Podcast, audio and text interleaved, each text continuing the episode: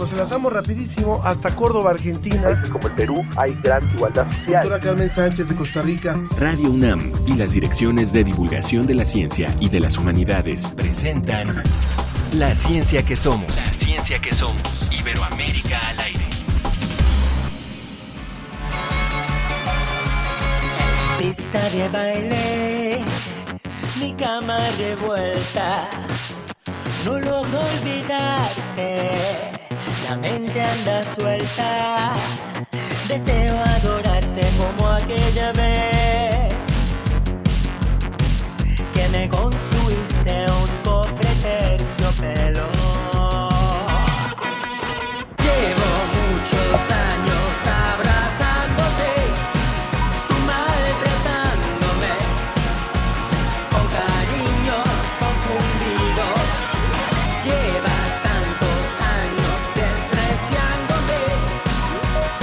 Estamos escuchando a la banda puertorriqueña Circo, una banda independiente con la que arrancamos hoy la ciencia que somos. Nos da mucho gusto darle la bienvenida a esta emisión a todas las estaciones que se hermanan con Radio UNAM a través del 96.1, pero también a través de distintas frecuencias en todo el país y en otros países de América Latina. Yo soy Ángel Figueroa y les doy la bienvenida y por supuesto que también a mi compañera Ana Cristina Olvera. ¿Cómo estás, Ana?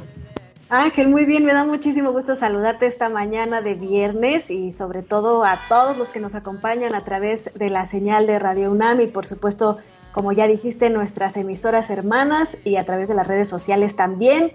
Empezamos como siempre con muy buena música y les agradecemos por sintonizarnos en este espacio dedicado a las ciencias y también a las humanidades.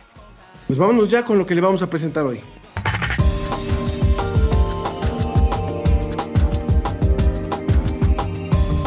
En peligro la biodiversidad de la selva amazónica por la deforestación y los incendios. Científicos desarrollan procesos para extraer litio del mar. La Red Mexicana de Periodistas de, Cien- de Periodistas de Ciencia nos van a dar todos los detalles al respecto. Los ataques del 11 de septiembre en Estados Unidos y la crisis en Afganistán. Reflexionaremos sobre estos eventos históricos. Bueno, se han iniciado varios procesos de amparos para que se vacune a menores de edad en varias, eh, varios estados del país, incluyendo la Ciudad de México y Oaxaca, para que se vacunen a los niños contra la COVID-19. Vamos a charlar con una abogada al respecto. La revista Como ves en su edición de septiembre nos trae un artículo muy interesante sobre, sobre la variante Delta del coronavirus. Adelante. Desde España, El informe de la Agencia Iberoamericana para la Difusión de la Ciencia y la Tecnología, DICIT. con José Pichel.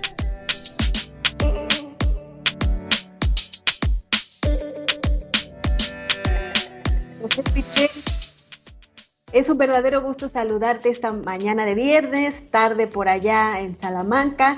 Nos da mucho gusto saludarte y bueno, hoy que nos vas a platicar acerca del Amazonas. Hola Ana Cristina, hola Ángel, eh, ¿qué tal? Eh, buenas tardes desde España, buenos días eh, para vosotros. Sí, vamos con una noticia del Amazonas que por desgracia cuando hablamos de estos temas casi siempre suele ser para mal, suele ser motivo de preocupación y esta vez eh, también lo es. Esta vez eh, tenemos que hablar de una investigación que ha publicado la revista Nature esta misma semana y que nos habla de este pulmón del planeta que además alberga hasta el 10% de todas las especies conocidas en el planeta y que tiene su salud eh, bastante delicada. Esta investigación en concreto nos dice que los incendios de las últimas dos décadas, es decir, lo que llevamos de siglo XXI, han afectado al 85% de las especies amazónicas que están amenazadas. Este recuento incluye tanto plantas como animales y en muchos casos eh, se trata de algunas especies que solo están presentes en el Amazonas o que eh, tienen gran parte de su representación en el Amazonas. Eh, de hecho, en los últimos 20 años, cerca del 4% de la superficie del Amazonas ha sufrido deforestación o algún tipo de incendio.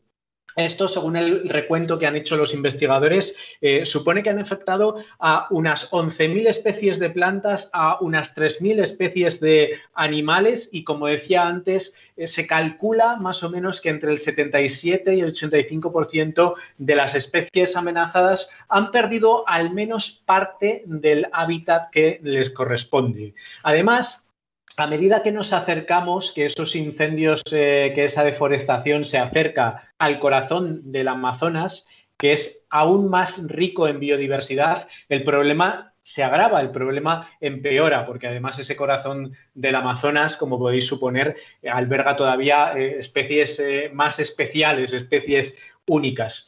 Y finalmente este artículo de Nature llama la atención acerca de la importancia que tienen las políticas, las políticas científicas, las políticas medioambientales en este caso, y es que al comienzo de este siglo, eh, por el año 2000, se implementaron en Brasil sobre todo una serie de medidas contra la deforestación que en los últimos años se han abandonado y que eh, ese abandono de, esas eh, políticas está dando también resultados catastróficos. Así que creo que merece mucho eh, llamar la atención sobre ese problema porque desde luego eh, nos va el futuro del planeta en ello.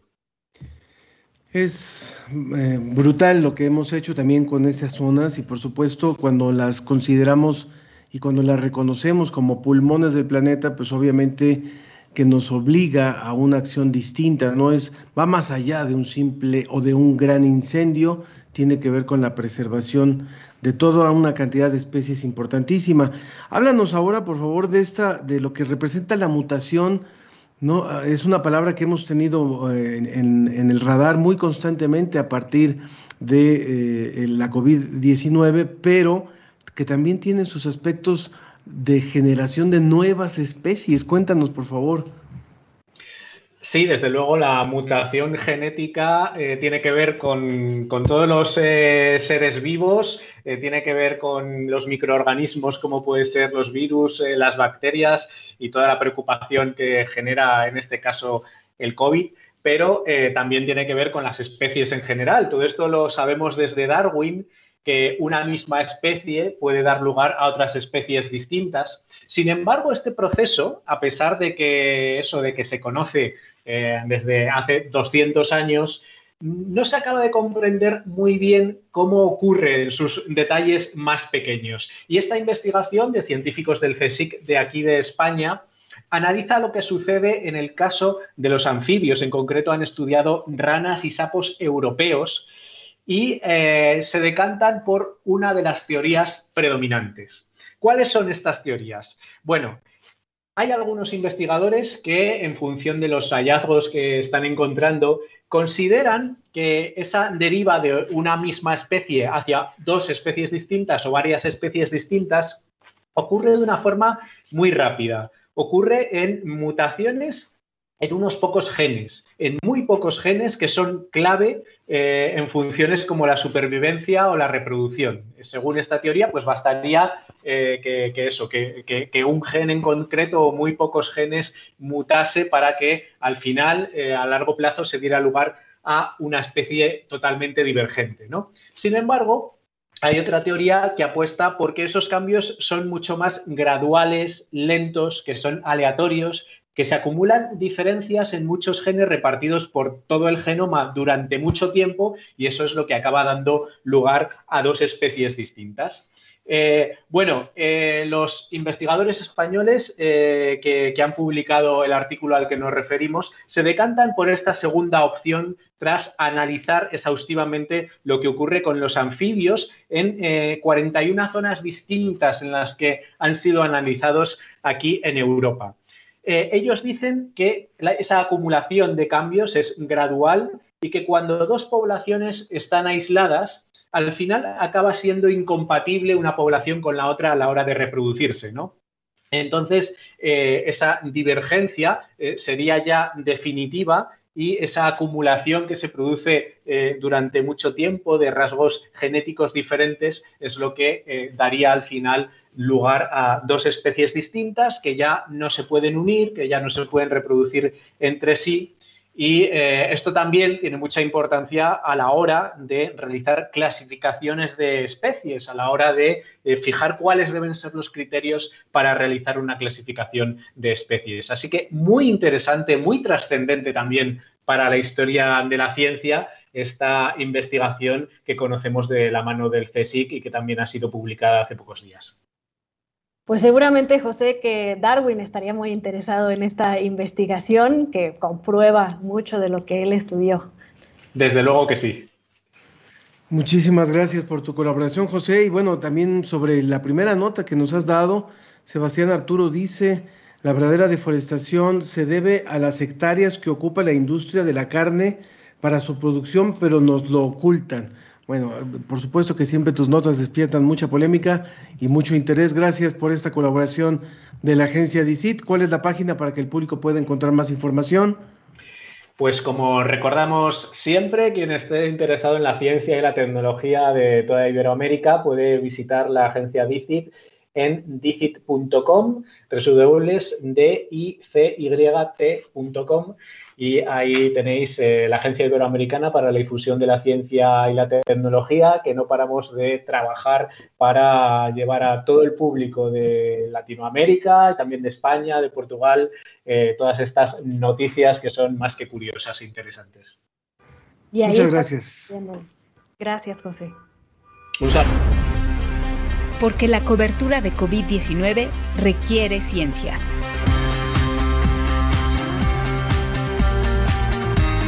Con la Red Mexicana de Periodistas de Ciencia.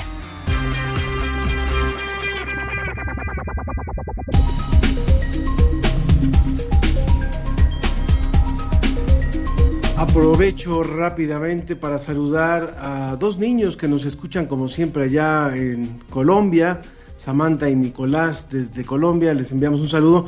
Por cierto, esta semana surgió una información muy interesante para los niños, puesto que en China ya el gobierno ha prohibido que jueguen videojuegos más de tres horas a la semana y dijeron los menores de 18 años solamente van a poder jugar a los videojuegos los fines de semana y durante las vacaciones. Y esto tiene que ver incluso con que las empresas de videojuegos online no van a poder ofrecer sus servicios fuera de ese horario y deberán de asegurarse implementando servicios de verificación. Yo lo comenté por acá con mi hijo y no le gustó la nota, por supuesto, y dice que bueno que no estamos en China. Bueno, son reglas que se imponen en distintos países del, del orbe y con los videojuegos hay ya medidas estrictas, Ana. Así es, Ángel, pues es una verdadera sorpresa esta noticia de China. Habrá que analizar por qué están poniendo esta política, qué es lo que han descubierto que sucede con los niños. Y fíjate que también en América Latina y el Caribe pues esta contingencia de la pandemia de COVID-19 ha hecho que se eh, enfatice más la colaboración y han decidido que se van a eh, realizar acciones de cooperación con miras a consolidar un sistema regional común de ciencia, tecnología e innovación y que así se puedan superar problemas como por ejemplo la COVID-19. Así que muy interesante lo que se declaró en este Foro Abierto de Ciencias para América Latina y el Caribe. Y le tenemos más información, ya está con nosotros Carlos Martínez, eres reportero de Ciencia y Tecnología en Eco Latinoamericano y miembro de la Red Mexicana de Periodistas de Ciencia, para hablarnos del tema este que le presentamos al principio del programa, que le mencionamos al principio del programa, y que tiene que ver con el litio, la minería marina de litio. ¿Cómo estás, Carlos? Bienvenido, muchas gracias por estar con nosotros. Hola, muy buenos días. Muchas gracias por el espacio y un saludo a toda la audiencia de la ciencia que somos. Pues sí, efectivamente, eh, antes de pasar a, bien la, investigación, bueno, el paper de, los científicos de la Universidad de King Abdullah, quisiera hacer como un recuento de, los modos de extracción y cómo está la situación del litio, eh, pues hasta ahora, ¿no? Eh, una de las cosas que me gustaría mencionar es que en muchos medios de comunicación se mencionó que México tendría el principal yacimiento de, de litio de todo el mundo. Esto ya eh, fue recientemente desmentido por Flor de María Hart del Servicio Geológico Mexicano, que habló de que, bueno, fue Bacanora Lithium quien escribió un, documento donde, donde, se mencionaba esta información, pero es, este, es, falso, ¿no? México sí tiene un yacimiento importante, pero no el más grande del mundo. Ahora, sobre los medios de, extra de, extracción que conocemos hasta ahora del litio, los más rentables son por pegmatitas, que es la roca como tal, digamos el, litio sólido, eh, de los salares, como los que se encuentran en Bolivia, Chile y Argentina, y eh, en menor medida, pero que se espera que eso es lo que se mejore, la minería por, eh, por electrólisis del litio del mar. Y pues bueno, en cuanto a estos métodos de extracción, podemos encontrar que Estados en Estados Unidos, por ejemplo, la empresa General Motors ya está produciendo baterías de litio de los campos geotérmicos, que en esta teoría pues se dice que de las aguas eh, subterráneas que pasan por territorio, por terreno muy caliente, puede ser agua volcánica o por, otro motivo que se caliente, va adquiriendo el litio de, los minerales que va atravesando. Entonces, ya, ya ese método que justamente hace unos cinco años se decía, se hablaba de su viabilidad, pues hoy ya General Motors está produciendo litio con ese método. Ahora, para el litio marino, pues estos científicos de Arabia Saudita crearon un proceso en el que agregaron una placa de litio, lantano y titanio que eh, capta mejor por electrólisis eh, el litio marino. Es decir, por la electrólisis se pone un ánodo y un cátodo en, el agua. Generalmente se utiliza, si uno hace ese experimento en casa, va a empezar a, separar los iones libres de, hidrógeno de, y de oxígeno, y por un lado una parte se va a, oxidar. En, en, este proceso que es muy similar, pues se pone eh, una batería que empieza a atraer a, a los iones libres de, este, de litio que se encuentran en el mar. Y pues los científicos de, esta universidad lograron hacer este, bueno, lograron mejorar este proceso que ya se tiene desde, bueno, que se conoce desde principios de este milenio, para que con 5 dólares se pueda extraer más o menos un kilogramo de litio. No especificaron muy bien el tiempo, lo cual me hace pensar que los otros métodos van a seguir siendo mucho más rentables en los próximos años, pero este, este avance sin duda que es, este, es, de, es de destacar y de, y de darle seguimiento. Y bueno, es muy importante, Carlos, porque como bien los decías, el litio se, se está convirtiendo en, la moneda de cambio tipo el petróleo, los combustibles, los combustibles fósiles para esta nueva modalidad de, por ejemplo, los, los autos eh, eléctricos, ¿no? Sí, efectivamente, ahí hay un asunto muy interesante porque, bueno, también me gustaría hablar un poco de, de las problemáticas ecológicas y sociales que puede traer la extracción del litio tenemos, por ejemplo, a la empresa Tesla, que estas baterías de litio que se necesitan eh, son exactamente la misma tecnología que se utiliza para las baterías de celular, eh, computadoras, cualquier dispositivo móvil seguramente utilizará baterías de iones de litio. Y por eso es este, importante para, para estas empresas, pues, pues conocer o sacar el, mayor beneficio de, las extracciones de litio. Y en cuanto a las problemáticas que pude encontrar de litio marino, actualmente no hay, bueno, de la minería marina de ese método por electrólisis, actualmente no hay ningún estudio. De los que sí hay es, por ejemplo, de la extracción de, litio de los salares de, Atacama, de Uyuni, en, Bolivia, en Argentina y Chile. Eh, es que la extracción de ese mineral está haciendo que los flamencos que ahí, que habitan en los salares eh, pierdan su característico color rosa y una disminución en sus poblaciones. Más aparte, la minería que de por sí utiliza unas cantidades ingentes de agua, pues hace que los pobladores, bueno, las personas de los pueblos originarios de ahí, pues obviamente estén en una constante tensión porque es el agua de, de pues es el agua que es un recurso vital la que se está utilizando para esos medios, lo cual tenemos que tener muy pendiente también aquí en Sonora, que justamente eh, hay escasez de agua en esa zona donde se encontró el litio. Después de la colaboración de Carlos, no se olviden que vamos a seguir hablando por fuerza del litio, porque vamos a hablar de Afganistán y bueno, vamos a hablar también de, la importancia que tiene este recurso para la industria y para la industria de los autos eléctricos y muchos, muchas otras más. Pero bueno, vayamos también al tema que nos has preparado, que nos han preparado en esta cápsula y que tiene que ver con eh, la vacuna a las mujeres embarazadas. Sí, efectivamente, de la Red Mexicana de Periodistas de Ciencias, eh, como es habitual, pues la cápsula que se ha preparado para, para este espacio. La escuchamos. Esto es COVID Conciencia. Periodismo científico en tiempos de COVID-19. Las vacunas contra la COVID-19 no amenazan la reproducción humana. La vacilación en torno a vacunarse contra la COVID-19 es un riesgo a la salud pública. La seguridad y efectividad de estas vacunas han sido probadas y se siguen monitoreando.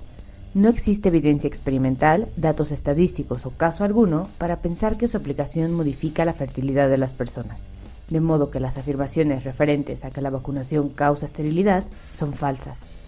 Quienes difunden estas ideas lo hacen con argumentos erróneos y explicaciones engañosas, como que las vacunas atacan proteínas del cuerpo humano, como la sincitina 1 o la enzima convertidora de angiotensina 2, ACE2, afectando la formación de la placenta y la calidad del esperma respectivamente.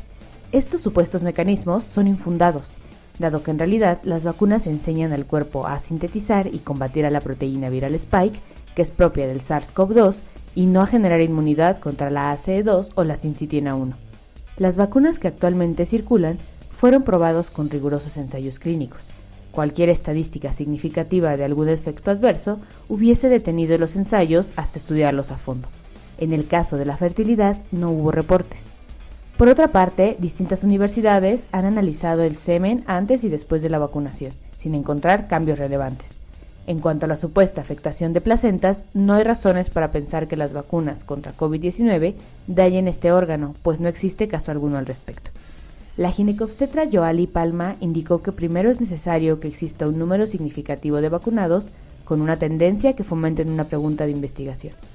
Lo que sí preocupa en torno a la enfermedad por COVID-19 es la muerte materna, pues una revisión sistemática de lo reportado en 192 estudios que abordaron los riesgos de enfermar de COVID-19 estando embarazada, mostró que éstas tenían más probabilidades que las no embarazadas de ser admitidas en una unidad de cuidados intensivos. Joali Palma puntualiza que la mortalidad materna es una tragedia universal que afecta a todos los países y que nosotros como obstetras lo vivimos día con día. Hasta el momento yo nunca he llorado por una mujer que se haya vacunado y sí he llorado por pacientes que se han muerto por el coronavirus. Es muy frecuente la infección porque es muy fácil el contagio y porque en México la tasa de infección es altísima por miles de condiciones. La única arma disponible que tenemos para salvar la vida de la madre y del bebé es la vacunación. Si fuera peligrosa, si no estuviéramos en una emergencia con la que estamos, ninguna sociedad habría salido a decir vacunen a las mujeres. Las sociedades internacionales de medicina fetal de todo el mundo. Hago énfasis en lo de materno fetal porque son los ginecólogos más especializados en medicina fetal y las organizaciones y las sociedades de ginecobstetricia, todas las asociaciones de medicina fetal recomiendan la vacunación porque han visto la tragedia que es la muerte materna. Esto fue COVID Conciencia, periodismo científico en tiempos de COVID-19.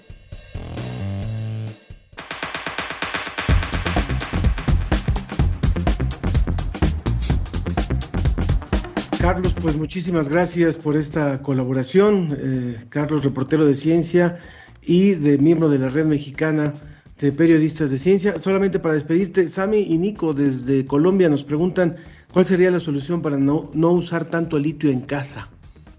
Uf, pregunta difícil porque parece ser que todo tiende ya a, la automatización, bueno, a la, a la separación ya de las redes eléctricas pues lo, lo, usual sería pues decirles que no utilicen tanto el celular, la tableta, que no estén jugando tantos videojuegos como en China, pero sin duda que la, la tendencia es a que vamos a utilizar el litio muchísimo. Pues muchísimas gracias, muchísimas gracias por esta colaboración. Aprovecho, bueno, también sobre el tema, perdón, sobre el tema de los videojuegos. Marcela Boy dice eso de los juegos provocan muchos fenómenos que habría que seguir investigando. Y Jonathan López dice que eh, no, no, hay que satanizar tampoco a los videojuegos, puesto que también eh, hay algunos investigadores que incluso hasta los recomiendan. No se puede limitar el uso. Hay académicos que están apoyando el, que el ocio es un derecho humano. Y de hecho muy pronto se va a presentar un videojuego que tiene que ver con la conquista. De eso les vamos a dar información muy pronto este, en, en este espacio. Bueno, Carlos Martínez de la Red Mexicana de Periodistas de Ciencia, muchísimas gracias. Muchas gracias por el espacio. La ciencia que somos, la ciencia que somos. Entrevista. La ciencia que somos. Iberoamérica al aire.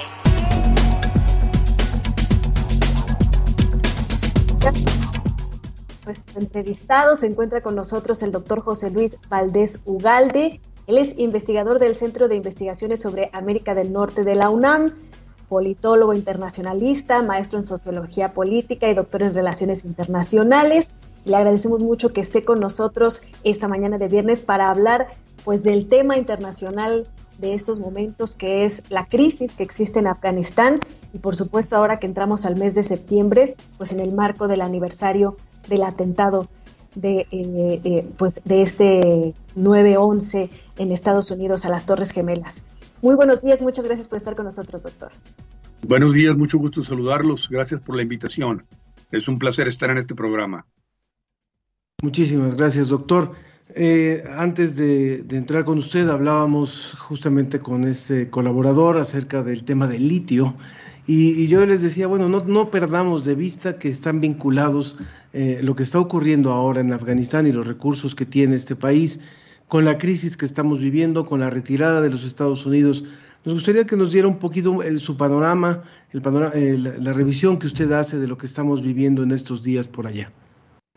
Sí, mira Ángel, lo que, lo que, lo que, lo que sí es muy cierto es que las, famosas tierras misteriosas de Afganistán, en la zona montañosa y desértica, que es prácticamente el 80% del territorio de ese país, tiene yacimientos de litio bastante importantes.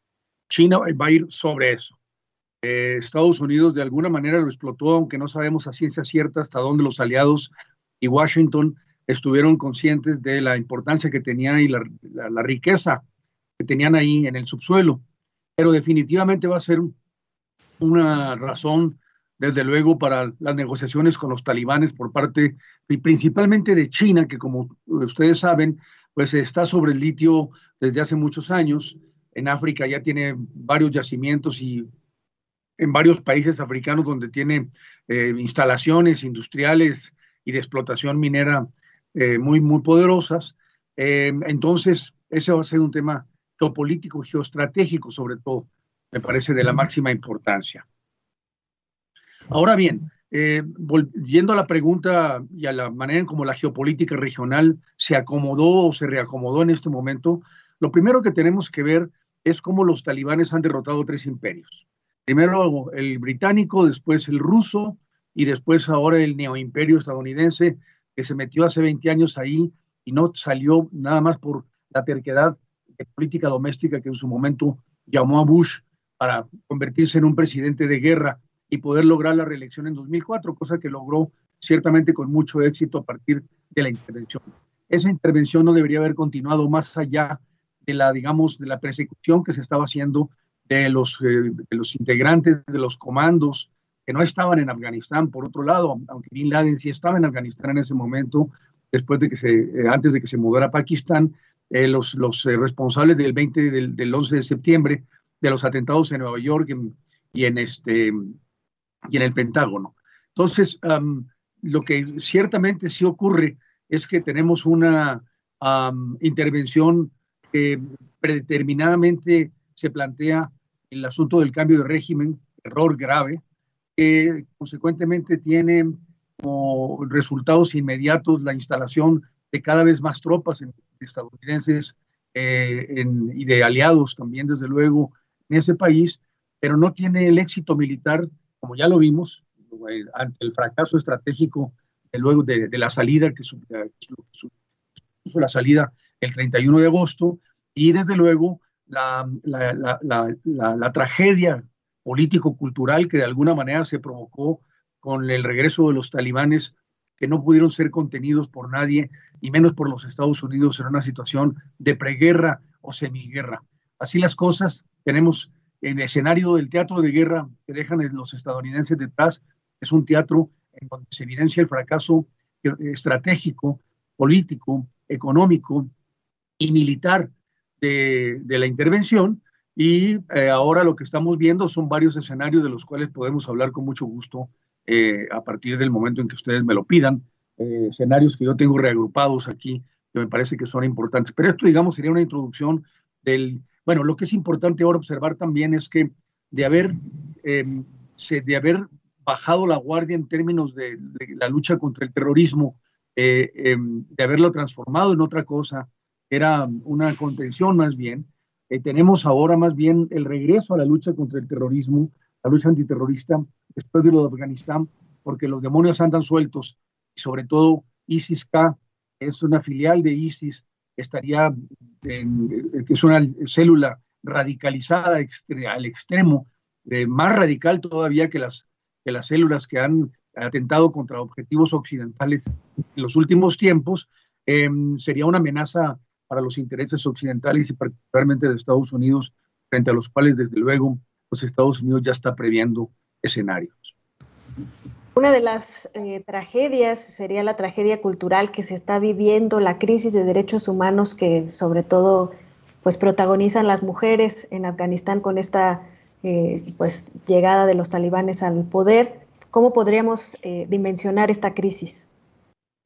Bueno, definitivamente por más garantías que los afganos, que los talibanes están, la, comandancia general de, los talibanes están ofreciendo a las mujeres y a los niños para poder em, continuar con el ejercicio de sus derechos humanos. Eh, ¿Cuáles son estos? El derecho al trabajo, ¿sí? el derecho a la educación, el derecho a la libertad de acción por parte de las mujeres. Ahora con el regreso de la ley de la Chaira, vamos a tener desde luego el regreso del burka, yo no tengo ninguna confianza en los talibanes, el regreso de la burka y el regreso, desde luego, a, la, las eh, impedimentos que van a tener las mujeres para moverse con la libertad eh, que tenían, que ciertamente es uno de los adelantos más significativos, hay que reconocerlo, de la intervención estadounidense y aliada. Se logró que las mujeres pudieran obtener espacios de reflexión, espacios de expresión, espacios laborales, espacios de producción y espacios educativos que ciertamente ahorita están siendo eh, cuestionados por las propias mujeres. Las propias mujeres que se están manifestando en Kabul en este momento están diciendo que se están escondiendo o están prefiriendo salir del país, que no confían en los talibanes. Entonces, eh, esto afectará también la ley de la Chaira, afectará a los niños y sobre todo a las niñas que no tienen derecho a la educación. Eh, una lucha por la cual muchas mujeres musulmanas progresistas han eh, muerto y han, han, caído. Este, hoy día los talibanes estarían en un proceso de hundimiento de esos derechos que me parece que significa una tragedia cultural de máximas proporciones. Los occidentales, Estados Unidos y Occidente, eh, particularmente los países aliados europeos, no tienen todavía un están en la cruda todavía de la tragedia cultural eh, más importante, yo creo, que ha vivido la modernidad en, estos, eh, en este siglo, eh, que significa haber abandonado Afganistán sin haber dado garantías para que estas minorías pudieran mantener sus derechos y no cancelarlos. Entonces creo que está por verse qué va a pasar, aunque yo pronostico, yo no tengo buenos augurios en este, en este momento. Los talibanes ya están secuestrando niñas, están obligando a casarse, ya están persiguiendo a, activistas mujeres que en el interior del país estuvieron moviéndose con las mujeres y con las escuelas de manera muy activa. Entonces, no, no me parece que estén bajo control los talibanes radicalizados, me refiero a los, a los miembros del ejército, y, independientemente de lo que diga la, la narrativa de la dirigencia. Doctor, estamos hablando con el doctor José Luis Valdés, investigador del Centro de Investigaciones sobre América del Norte de la UNAM sobre este tema, sobre Afganistán, sobre el litio, sobre las mujeres, por supuesto, sobre los derechos humanos. Y yo le preguntaría también, doctor, ¿no es lo mismo el mundo hace 20 años, cuando se dio el, el 11 de septiembre, cuando ocurrió el 11 de septiembre? No es lo mismo eh, Afganistán tampoco hace 20 años. Entonces, ¿cómo, cómo, se, eh, ¿cómo entender este regreso cuando los intereses del y la tecnología y, el uso de ciertos recursos, incluso naturales, cuando los derechos humanos también han tenido una evolución o, un regreso o un retroceso en algunos casos. Pero ¿cómo entender este regreso de este grupo al poder después de 20 años y en el momento que está viviendo hoy el mundo? Bueno, digamos que tenemos dos momentos, en mi opinión. Esos dos momentos tienen que ver con el largo y el corto plazo. Eh, voy a referirme al largo plazo primero. Eh, la corrupción tremenda de la clase política afgana ha sido uno de los importantes que explican cómo los talibanes regresan, eh, dada la debilidad de la clase política, la, corrupción de la clase política afgana, no contribuyó, la fuga de recursos que significó esto fue enorme. Estamos hablando de dos billones de, los cuales muchos robados por sectores importantes de la política esta, eh, afgana.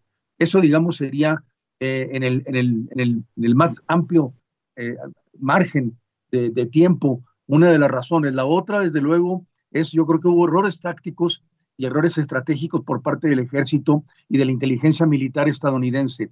Uno de ellos, es decir, uno de ellos es el hecho de que Biden haya tomado al pie de la letra la salida el 31 de agosto sin, haber, sin haberse tomado unos meses más para evitar eh, la llegada tan fulminante que significó el talibán antes de haber desalojado a los principales aliados que tenían tanto afganos como desde luego los propios estadounidenses. En este momento estamos hablando de alrededor de 500 estadounidenses que, cuya mitad están indecisos de salir o no por razones familiares o de, eh, una salida más, más, más atemperada hubiera permitido haber desalojado de una manera mucho más eh, tranquila, menos violenta a los aliados afganos y desde luego los estadounidenses. Tenemos aquí un escenario de, posguerra, digamos, que podría haberse evitado y podría haberse evitado incluso en términos del fracaso militar y político militar que significa en este momento al interior de Estados Unidos esto y las consecuencias ciertamente de gran calado que tendrá que pagar Biden en, sus intenciones por continuar con la mayoría en la Cámara Baja en 2022 y desde, eventualmente, desde luego, reelegirse en 2024.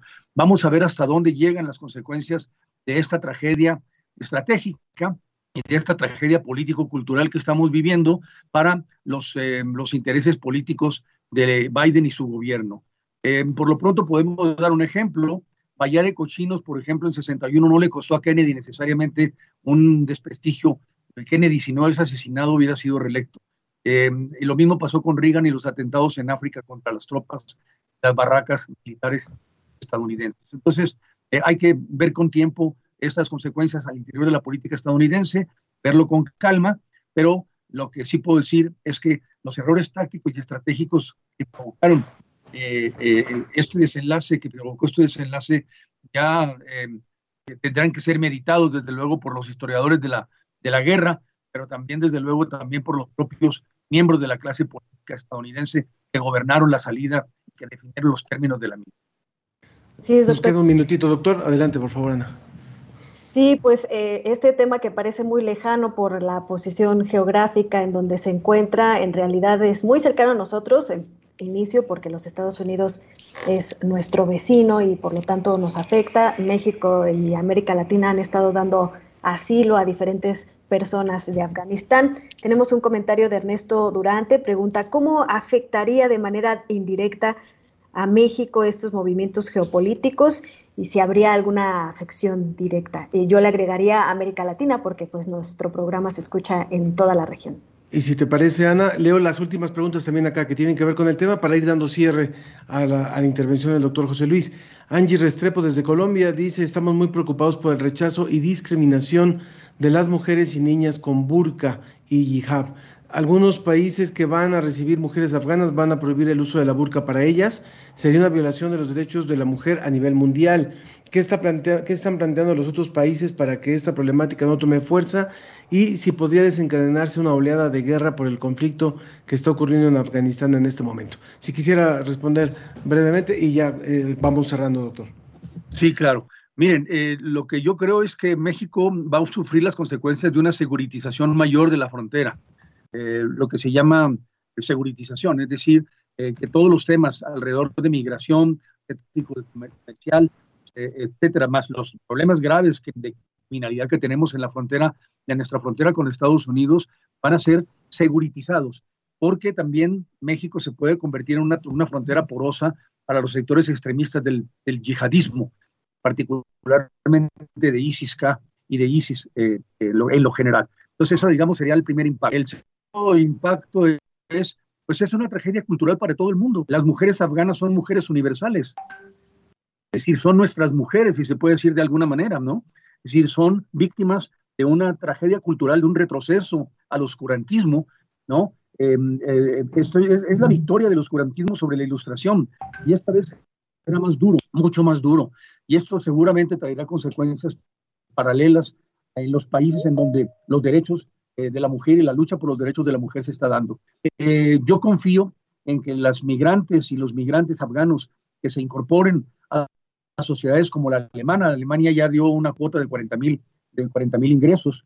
Eh, Angela Merkel, que siempre ha sido generosa con el tema de, la, de los inmigrantes, ya ofreció espacios. Eh, bueno, se, viven situaciones de mucha tranquilidad en Alemania en Inglaterra o, en Francia, aunque hay discriminación, desde luego.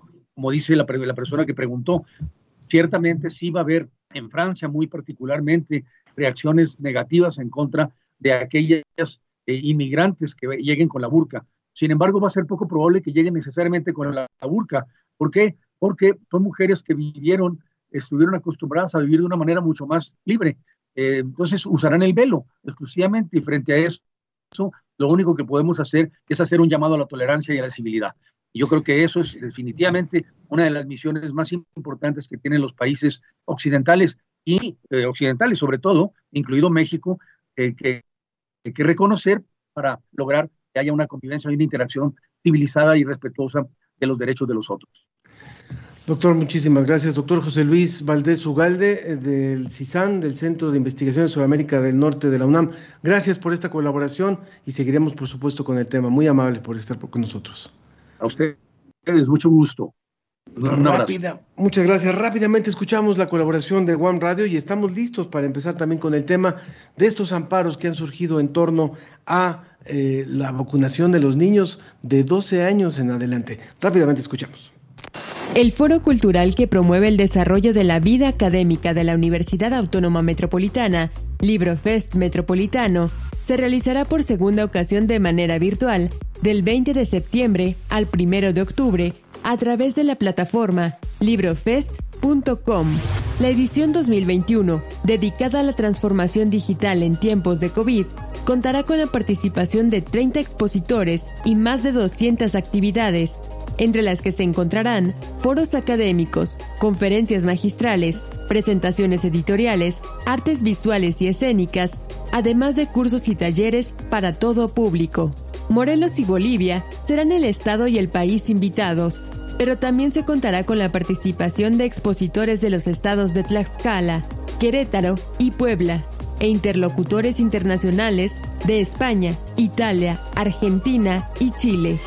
Una de las novedades de esta edición será la presentación del programa El libro a través de la radio, que se transmitirá a partir del 24 de agosto por la frecuencia del 94.1 de FM, Guam Radio.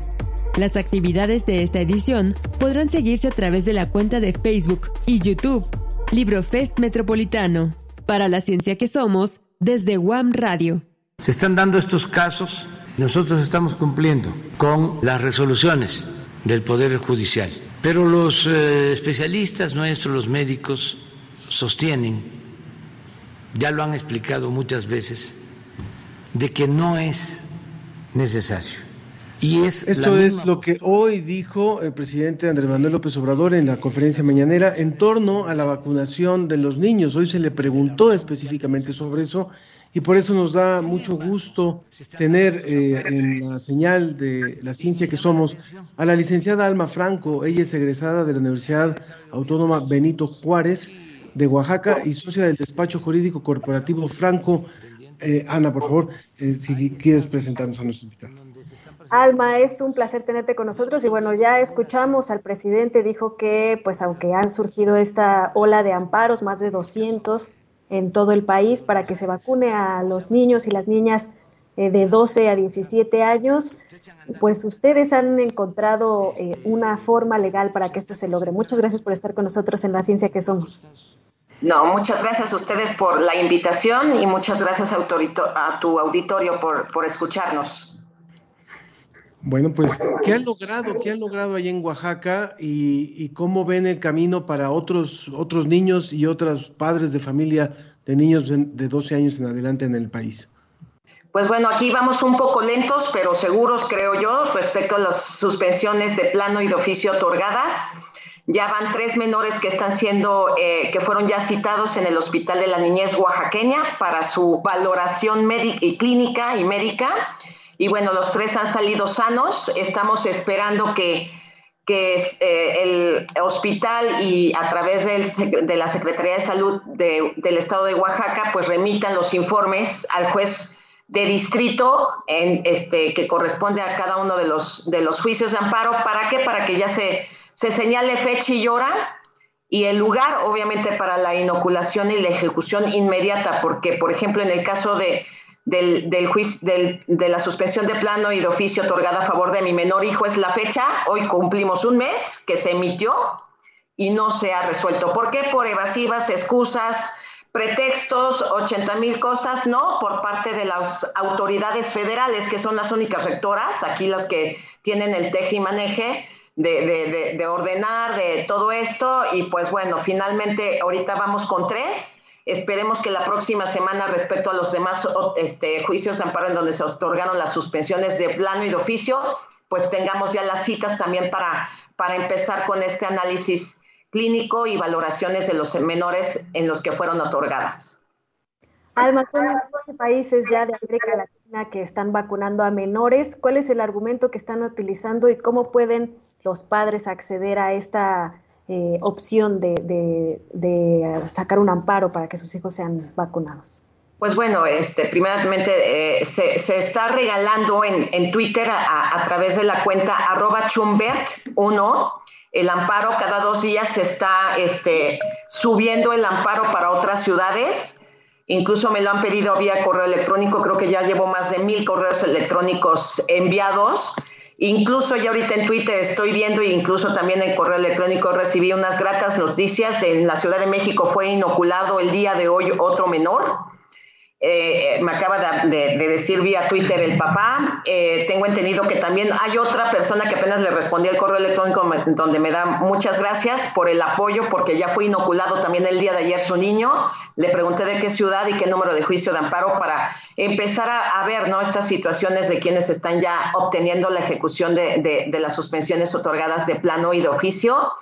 Y pues obviamente, ¿qué fue lo que el acto reclamado fue, se hizo consistir pues en una violación no flagrante a este, al alto nivel de salud que deben de tener este grupo etario de menores que está previsto en nuestra constitución, que no deben de ser discriminados bajo ningún esquema ni pretexto, en términos del artículo primero, este, párrafo quinto, de la Constitución en relación con el cuarto, que te habla sobre la salud y sobre todo un desarrollo integral para los niños como un derecho humano no, no discriminatorio, aunque pues bueno, tenemos los tratados internacionales que también nos hablan sobre este esquema y nos hablan en, en concreto sobre un derecho humano que se le llama su prevención y la concreción, que eso lo estoy haciendo yo mucha énfasis porque obviamente esto implica que se debe de vacunar en el Estado, en México. Alma Franco, muchísimas gracias por esta colaboración. Va a ser muy importante darle seguimiento y en las próximas semanas quisiéramos volver a tenerte y también que nos cuente la experiencia de tu, de tu hijo, incluso por el cual también inició este, esta labor y por muchos niños más, pero será muy interesante poder darle seguimiento porque esto obviamente va a continuar. Alma Franco, muchísimas gracias. No, muchas gracias a ustedes y a su auditorio. Claro que sí, estoy dispuesta. Gracias por la Muchas gracias por la Gracias. Bye. ¿Cómo ves? Revista ¿Cómo ves?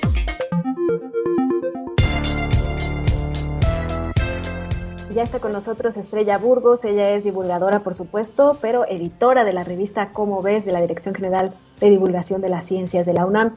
Estrella, muy buenos días, nos da muchísimo gusto saludarte esta mañana de viernes y pues que nos cuentes las interesantísimas eh, colaboraciones y artículos que se tienen para el mes de septiembre en la revista Como ves.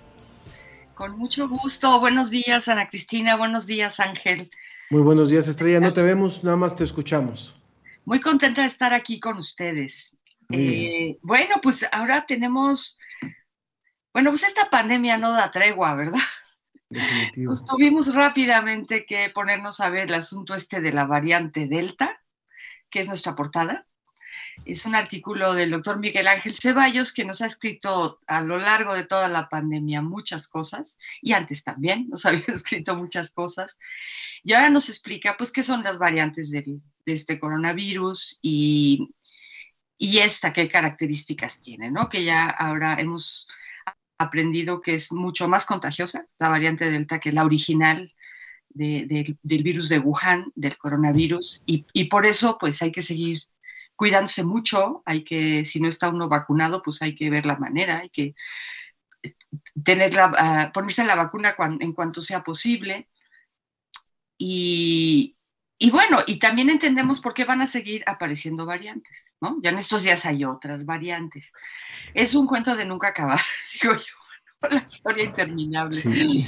Pero es súper interesante el artículo, ¿no? Y nos explica cómo, cómo se dan cuenta que hay variantes. Y, y, una cosa que sí es muy importante destacar es que en la medida en que haya personas que no se han vacunado, pues van a seguir surgiendo variantes, porque las variantes surgen en las personas que se infectan. Ahí surgen esas variantes y surgen cuando se copia el material genético del virus. Pues hay errores. Acuérdense que ese material genético se copia dentro de nuestras células porque el virus no puede hacerlo solo, por eso nos tiene que infectar. Y entonces es en las personas donde, donde se replica y pues en las personas que no se han vacunado tiene amplias oportunidades ¿no? De estarse replicando y de que haya estos errores que son las mutaciones y que tengamos nuevas variantes. Entonces, lo que nos surge es que se vacune todo el planeta. Esa es la verdad. Y hay un montón de consideraciones que ustedes ya han abordado también aquí, ¿no? Y qué, qué países tienen vacunas y qué países no tienen, en fin. Hay otro tema que tiene que ver también con la pandemia este es un artículo de Gerardo Galvez, que hace mucho no escribía con nosotros y estamos muy contentos de, recibirlo de nuevo, que se llama El malentendido de los aerosoles. Y este asunto de por qué las autoridades sanitarias, no solo de México, sino del mundo entero y hasta la Organización Mundial de la Salud, tardaron mucho tiempo en aceptar el hecho de que el virus se transmite por el aire, por los aerosoles. Y hay toda una historia atrás de, de, estudios científicos que se hicieron hace mucho tiempo sobre cómo se transmiten las enfermedades respiratorias. Acuérdense que al principio se consideraba que la COVID-19 era una enfermedad respiratoria. Bueno, porque lo primero que ataca son las células de, del tracto respiratorio, pero es una enfermedad que afecta a todo el cuerpo. Y, y como durante muchas décadas pues, se ha considerado que esas enfermedades se transmiten por las gotas del estornudo, ¿no? Que si estornudamos y nos cae en la mano y tocamos algo con la mano y entonces alguien más toca eso que tocamos, ya se contagió. Que así, pues así había sido en general. Pero pues este virus también se transmite por el aire y es su principal forma de transmisión en aerosoles, que son, digamos, gotas mucho más chiquitas, que se quedan mucho tiempo suspendidas en el aire. Y eso no se aceptaba. Eh, incluso el doctor Mario Molina, el premio Nobel de Química, lamentablemente ya ya fallecido, pues un par de meses antes de, de, su, de su muerte, él publicó con otros científicos un artículo muy importante sobre esto de los aerosoles. Y, y si lo quieren oír, hay una conferencia muy bonita que, que nos dio en, en, la plataforma del Colegio Nacional, en la, en la página uh -huh. del Colegio Nacional. Ahí está esta plática de los aerosoles. Entonces tenemos eso. Estos tenemos... dos temas, estos dos temas creo que son importantísimos y con esto despedimos, este, mi querida Estrella, pero por supuesto invitar al público a que se acerque a Como Ves a través de los puestos de periódicos, se, se acerca Como Ves también a través de la página de Como Ves y va a encontrar estas dos temáticas y muchas más que nos ofrece Como Ves en el mes de septiembre y que se suscriban, por supuesto, Estrella. Gracias, eso iba yo a decir. Sí, claro. Muchas gracias claro por, sí. por, tenerme aquí. Los invito a conocer la revista. Siempre es un gusto tenerte y te mando un abrazo, Estrella. Gracias, un abrazo para los dos. Hasta luego. Gracias. De esta manera concluimos hoy la ciencia que somos. Ana Cristina, muchas gracias. Muchas gracias por estar ahí con nosotros. Gracias Ángel, gracias a todo el público que nos escucha y nos ve a través de las redes sociales y por supuesto a todo el equipo de la Dirección General de Divulgación de la Ciencia, de Divulgación de las Humanidades y de Radio UNAM. Esto fue La Ciencia que Somos. Iberoamérica al aire. La Ciencia que, la somos. Ciencia, la ciencia que Somos. Una coproducción de Radio UNAM y las direcciones de divulgación de la ciencia y de las humanidades.